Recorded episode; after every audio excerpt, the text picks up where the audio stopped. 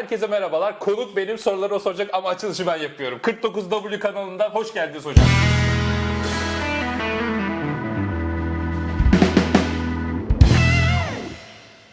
Benim kafamda hep şu soru var. Şimdi geriye dönsem, üniversiteye başlasam neler yapardım? Hatta bunu siz neler yapardınız diye sorarak başlamak istiyorum. Tamam. Buyurun hocam. Hemen anlatıyorum hocam. Şimdi e, bir kere artık üniversitenin şeyi değişti. Yani işler değişti. Eskisi gibi değil. Artık üniversite öyle aldığınızda diploma size bir şey öğreten bir yer değil. Bu, bütün dünyada böyle. Harvard'a gitseniz de böyle hocam. Michigan Üniversitesi'ne gitseniz de böyle. Bunlar top en iyi üniversite. Bütün olay nerede bitiyor? Bir, takım çalışmasına yatkınlığı öğretiyorlar. Ee, Michigan'da mesela sürekli ödev verirler. 10 kişi bir araya gelir. O takım çalışmasını öğrenir. İki, artık internet denilen bir derya deniz dediğimiz bir şey var, ortam var. Burada kendinizi geliştirmeniz gerekiyor. Şimdi her mesleğin kendini geliştirebileceği alan farklı. Ama burada en önemli yeteneklerden bir tanesi ki bu dünya bilmem nesiydi adını unuttum ya. Dünya işte bilmem ne kurum. İşçi verme kurumu diyorum. Et ve balık kurumu da olabilir. bu kurumun yaptığı çalışma şunu göstereceğim. İki tane yeti çok önemli olacak. Bir, iletişim yeteneği. Ne kadar iyi ağzınızın laf yaptı. Bu herkese doğuştan olmayabilir, geliştirebilirsiniz falan şu ama gerçekten birazcık işin insan içinde olan. İki, ise kendinizi geliştirebilecek doğru kaynaklara ulaşma yeteneği. Yani öğrenebilmeyi öğrenmek. Aynen hocam. Bütün olay artık orada bitiyor. Ya bu da ne hocam? Eğer yıllar boyunca siz internete geçip Elbette ki hepimiz oynuyoruz. Counter Strike oynadıysanız, PUBG oynadıysanız, oyunda hile nasıl yapılır onu araştırdınız ve sadece bundan ibaretsiniz hocam. Büyük ihtimalle bir şey olmayacak. Ama kim insanlar meraklıdır. Bir bilgi araştırır, kendini geliştirmek için bir şeyler araştırır. İşte o adamlar hocam pıt diye yükselecekler. Kendi mesleklerinde bu gelişim sağlayabilirlerse. Şimdi şöyle bir tarafı var hocam. Yani normalde eğitim kurumu dediğimiz hikaye Türkiye'de işte 12 yıllık bir zorunlu eğitim sonrasında üniversite var. Biz aslında nasıl düşünmemiz gerektiğini ve nasıl iletişim kurmamız gerektiğini de öğretmesi gereken kurumlar. Benim Türkiye'de fark ettiğim şey şu oldu. Ben liseyi bitirmiş bir öğrenci olarak çok da fazla düşünmeyi bilmiyormuşum. Veya üniversitede okurken ben makale okumayı bilmediğimi fark ettim. Makale okumayı mezun olduğumda öğrendiğimi fark ettim. Niye? Roman okuyarak gelişmiş bir e, öğrenciyseniz eğer lisede ben çok edebiyat seviyordum, okumaya bayılırım diyorsanız önünüze konulan makaleyi başından sonuna okuyorsunuz. Oysa makalenin öyle okunmadığını ben üniversitenin sonunda fark ettim. Bu işin bir girişi var, bir sonucu var, analitik bir hikaye var. Dolayısıyla bir olay örgüsü dinler gibi makale okumamak gerekiyormuş. Ve bu tip e, becerileri öğrenciler ya üniversitede kendi başlarına öğrenmek zorundalar ya da lisede ya da bir şekilde çevreleriyle girdikleri etkileşimde öğrenmek zorundalar. Çünkü üniversitede kimse size makale nasıl okunur diye ders vermez. Burada da ne etkili oluyor? Birlikte okuduğunuz öğrenciler. Bu yüzden de Türkiye'deki üniversitelerle rahat yapabileceğim gözlem şu. İyi öğrenci profiline sahip üniversitelerde okuyan öğrencilerin hem kendilerini ifade etme hem de o bahsettiğiniz öğrenmeyi öğrenme becerileri diğer üniversitelerdekilere göre çok daha rahat bir şekilde gelişme imkanı buluyor gibi. Tabii. Akranlarınızla kendinizi geliştirmiş oluyorsunuz temel itibariyle. Bu alana veren üniversitelerde bir adım öne geçiyor. Girdiğiniz üniversite ne kadar iyiyse o kadar fark yaratıyorsunuz. Burada tabii vakıflara bir parantez açmak gerekiyor. Tabii. Şimdi vakıfların belli bölümleri var. Elektrik elektroniğe girerseniz oraya burslu girenle girmeyen arasında puan farkı çok yok. Ama işletmeye girerseniz en iyisine bile girseniz arada böyle bir puan farkı oluyor. Gerçekçi konuşalım. Arada böyle bir puan farkı olunca oraya buradan girenle buradan giren arasında çok büyük fark oluyor. Öyle ya da böyle bu da bir gerçek. O zaman o kendinizi geliştirme olanınız o vakıf üniversitesinde gitgide daralmaya başlıyor. Şimdi şeye döneyim hocam. Mesela üniversiteye ne için giriyoruz? Çocuğunu üniversiteye e, hazırlayan anne babalarda şunu görüyoruz. İyi bir meslek edinsin diye öğrenci, iyi bir üniversiteye, iyi bir bölüme gitsin istiyorlar ama üniversiteye atfedilen vazife şey gibi, meslek edindirme kurumu gibi.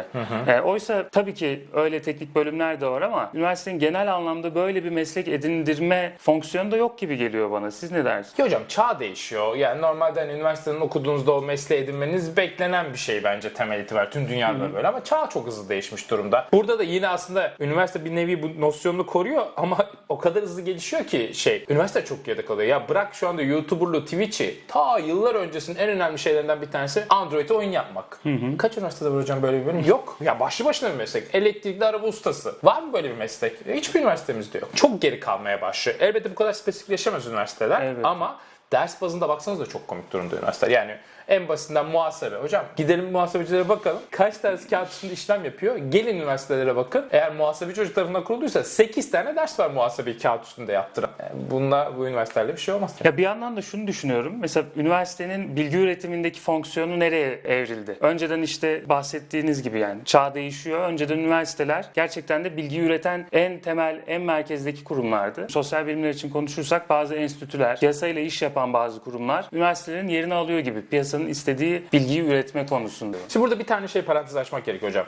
Ee, şimdi bir kere üniversiteler hani sanayi, burada ben şöyle bir hata var genel itibariyle. Üniversiteler aslında sanayi istediği bilgi üretmek gibi bir fonksiyona hiçbir zaman sahip değillerdi, olmamalılar da. Çünkü ona getirdiğiniz an bu sefer kapitalin istediği bilgi üretecek. Doğru. Halbuki üniversitenin bütün olayı gerçeği yakınsayacak bilgiyi, dünyayı anlamamızı, çevremizi anlamamızı sağlayacak bilgi üretmekle ibaret. Yani Voyager'ı gönderdik, bilmem kaç ışık yılı uzağa oradan baktığında bizim sanayideki Mehmet Usta ya da çok büyük bir CEO'ya bir şey sağlayacak bilgi yok ortada ama insanlık adına önemli bir bilgi var. Dolayısıyla buradan baktığımızda bence üniversitenin öyle bir şey yoktu hiçbir zaman olmamalı da. Ama derseniz evet şey arasındaki fark açılıyor mu? Ee, hani sanayi ile üniversiteler arasındaki Evet. fark. Türkiye üzerinde bakarsak hep açıktı. Gitgide de açılıyor.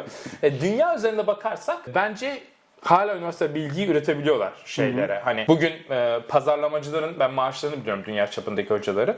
Mesela Bagoz denilen hoca dünya çapında bir pazarlama hocasıdır. Aldığı maaş 600 bin dolar yanlış mı yoksa 1 milyon dolar yaklaşıyordu. Yıllık değil mi? Tabii evet. Ama şeylik yapmaz. Bu asla danışmanlık yapmaz. Ve gidin bakın Richard soyadını unuttum ya. Gonzales diyeceğim de Gonzales değil. O da piyasa iş yapar hocam. 1 milyon 200 bin dolar şeyden alır. Yaklaşık 3 milyon dolar piyasadan alıyor. Piyasaya hala iyi bir pazarlama hocası inanılmaz iş yapabiliyor. Yani finans hocası inanılmaz piyasa iş yapabiliyor. Dolayısıyla bence hala üniversiteler burada iyi hocalar bazında, iyi üniversiteler bazında iş yapabilir haldeler. Ama derseniz ki tabii ki arada bir fark açılmaya başlıyor bazen. Ama bunun nedeni de bence e, üniversite değil sistem. Yani Türkiye'deki sistem baktığınızda eğer Türkiye üzerinde konuşuyorsak hocalar hiçbir şey yapmasa da aylık maaşı 15 bin lira. Çok şey yapsa da aylık maaşı 15 bin lira. Siz bir adama böyle derseniz herkes hiçbir şey yapmamayı tercih eder. Hep sorulan soru işte hocam üniversiteye yeni başladık sizce ne yapalım? Bir üniversite öğrencisi kendisini en çok nelerle beslemeli? Kültür sanat faaliyetleriyle mi? Kütüphaneden çıkmamalı mı? Yoksa staj falan mı yapmalı? Ne yapmalı? Steam. Steam'de oyun oynuyor ne yapıyor?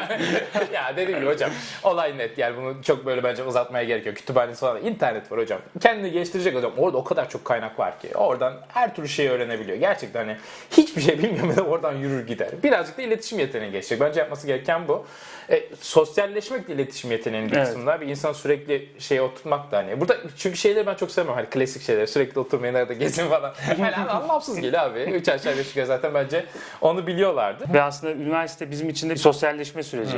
Çünkü biz lisede daha böyle komün hayatı gibi kapalı bir toplumda yaşıyoruz. Herkes akranımız, herkesle 3 aşağı 5 yukarı aynı tornadan geçtiğimiz için aynı görüşlere sahip gibiyiz. Daha doğrusu görüşlerimizi çok ifade edebileceğimiz bir ortam değil lise.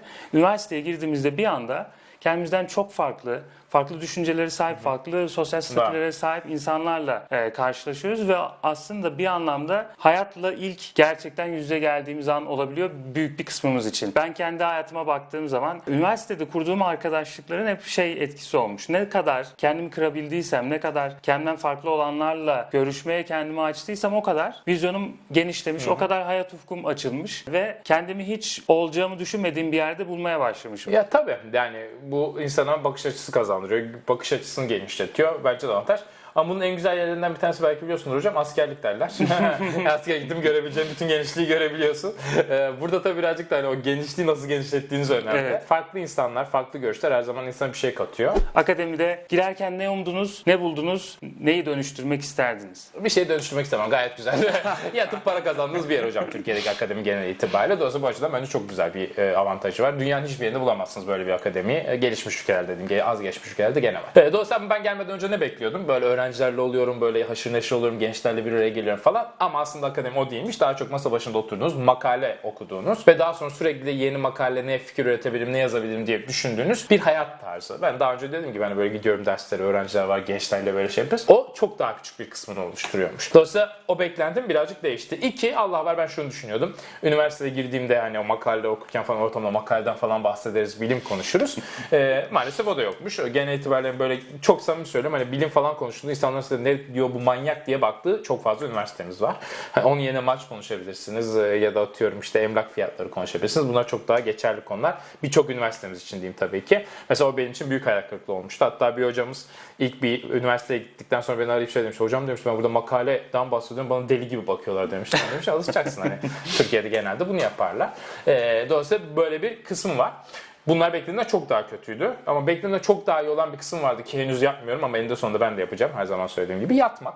Yani şurada bizim şeyimiz var. Ben 7-24 şurada yatsam hocam aynı maaşı alıyorum. Bu da Evet. dünyanın başka hiçbir yerinde olmayan Bir bir insentif yok dolayısıyla bir motivasyon Ee, yok, yok, sizin yok. sağlayacak. Hatta tam tersi Türkiye'de iyi makale yaparsanız belli vasat üniversitelerde bu sefer şeye göre basmaya basıyorsunuz. Ulan 90 tane hoca var orada anladın mı? 90 hocada hiçbir şey yok. 89-90'ımızda aynı maaş alıyoruz. Bir iki kişi yayın yapıyor. Bu sefer onların gözünde kötü oluyorsun. Evet. Evet, sevilmeyen bir insana dönüşüyorsun. Bir mesleği seçerken şeye dikkat etmek de önemli. Ben bu meslek için hangi dertleri çekmeye razıyım? Yani bu işin kötü tarafında neler var? Madalyonun öbür tarafına ben razı mıyım? Sadece işte o ışıltılı hayatta makalelerin tartışıldığı, öğrencilerle konuşulduğu ortama mı razıyım yoksa bu iş için ne kadar dert çekebilirim? Sizde mesela bunun örneği ne oldu? Ya bu dediğiniz şey çok doğru hocam. Mesleklerin kötü yanına bakıp da mesleği seçmek. Çünkü iyi yanına bakınca her meslek güzel hocam. Her meslek çok hoşa gidiyor. Yani ne oldu derken öyle direkt bir şey olmadı. Bunları gördüm. Ben zaten ben istiyordum. Yapmayı seviyordum açıkçası. Hani araştırma yapmak falan bana uygundu. Ben böyle çok sosyal bir tip değilimdir bu arada. Asosyalimdir genelde. Hani oturup çalışıyordum zaten eşek gibi. Ve dolayısıyla o açıdan benim için sıkıntı yok. Ben okuyup çalışmaya devam ediyordum ve zevk keyif alıyordum açıkçası. Ben şeyi çok fazla görüyorum. Mesela bitirdiniz üniversiteyi, master yapıyorsunuz. Tamam güzel. Doktora yaptınız, heveslisiniz, akademiye gireceksiniz, yeni bir şeyler keşfedeceksiniz falan. Doktorayı da bitirdiniz, iş arıyorsunuz ve akademide pozisyon yok. Ee, böyle bir sorun var ve hani insanlar bu niyetle doktora yaparlarken özellikle Türkiye'de hak ettiğini düşündüğü halde e, iş bulamayan çok fazla akademisyen adayı var. Benim aklıma bunlar geldi. Hani o işin kötü yanında da böyle bir durum var. Türkiye'de başarı ödüllendirilmiyor. iyi işler ödüllendirilmiyor genellikle. Cezalandırılıyor hatta genellikle. Evet ihtimalle. Bunu da göze almak gerekiyor gibi düşündüm ben. Tabii ben o konuda genelde şunu söylüyorum. Hani yüksek lisansı kadar kadroyu Türkiye'de arayın. Yüksek lisansınızı bitirdiğinizde hala kadro bulamadıysanız doktoru yurt dışına yapmak üzere gitmek daha mantıklı olabilir. Hocam Türkiye'de e, akademinin şöyle bir tarafı da var. Yani akademik üretim yollarını öğrenmek istiyorsanız yani herhalde yurt dışı tecrübesi şart gibi. Yani bu yurt dışı tecrübesinin de nitelikli okullarda olması. Çünkü Türkiye'de evet nitelikli okullar ya da nitelikli hocalar var ve o hocalarla çalıştığınızda bir şeyler kazanabiliyorsunuz. Ama genele vurduğumuzda daha riskliymiş gibi geliyor bana birazcık. Ya burada hocanız iyiyse hocası yani vakti kısaltıyor hocam tabii. Evet. Şimdi internet olduğu için her şeyi bir yerden öğrenemiyorsun ama bazı şeyler öyle minor hani ufak noktalar ki hani hoca oldum onu siz alırken siz 3 ay bir şeyle uğraşabilirsiniz. Ben çok uğraştım. İlk bizim kanalın kurulma hikayesi de oydu. Ben acayip uğraşmıştım çok basit sorunları çözmek için 3 ay falan. Halbuki bilen bir hoca olsa siz onu 15 saniyede anlatır. Ee, Siz de bir böyle 2 gün üzerine çalışırsınız bitirirsiniz. 3 ay nereye 2,5 gün nereye. O yurt dışındayken en çok onu görmüştüm. O yüzden hani böyle bir kanal kurup ilk önce istatistik falan anlatmıştım. Ha, dediğin doğru yani. Yani sizin o ilk videolarınızdaki hikaye ben Türkiye'de şöyle düşünüyorum. İyi üniversitelerde okudum. Boğaziçi ve ODTÜ'de okudum. Ee, ve yine de bunlardan çıktığımda ben e, bir uluslararası ilişkiler öğrencisi olarak kendime e, nicel metodu alıp uygulayabilecek ya da uygulayamasam bile en azından nitelikli bir şekilde anlayabilecek seviyede olduğumu düşünmüyorum. Ve burada şey çok hayatı oluyor. Benim aldığım metot derslerine bakıyorum. O metot derslerinin verimliliği oldukça düşük. Tam olarak burada dediğiniz gibi ben metodu nereden öğrendim? YouTube'da Hindistanlı hocalardan öğrendim hocam. Matematiği, ekonometriyi nereden öğrendim? Girdim YouTube'a İngilizce kaynaklar vardı. Oralardan okudum, oralardan öğrendim. İşte burada İngilizce kaynak demişken de şey çok hayati bir Cambly reklam alıyoruz. Evet hocam, benim aklıma gelen başka bir mesele kalmadı. Sizin ekleyeceğiniz bir şeyler var mı? Var. Ben bir insan niye uluslararası ilişkiler okur çok merak ediyorum hocam. Güzel soru. Hocam ya merak etme. Hiç umurumda değil açıkçası öyle bir şey. Okumuşsun, yanlış tercih yapmışsın. Tamam güzel. Hayırlı uğurlu olsun. tamam, ben çok teşekkür ediyorum hocam. ben teşekkür ederim hocam. Geldiniz Hem buraya konuk kadar. ettiniz hem de konuk oldunuz. Ya saçma şey oldu. Bir şey oldu. Görüşürüz hocam. Görüşmek üzere, iyi seyirler.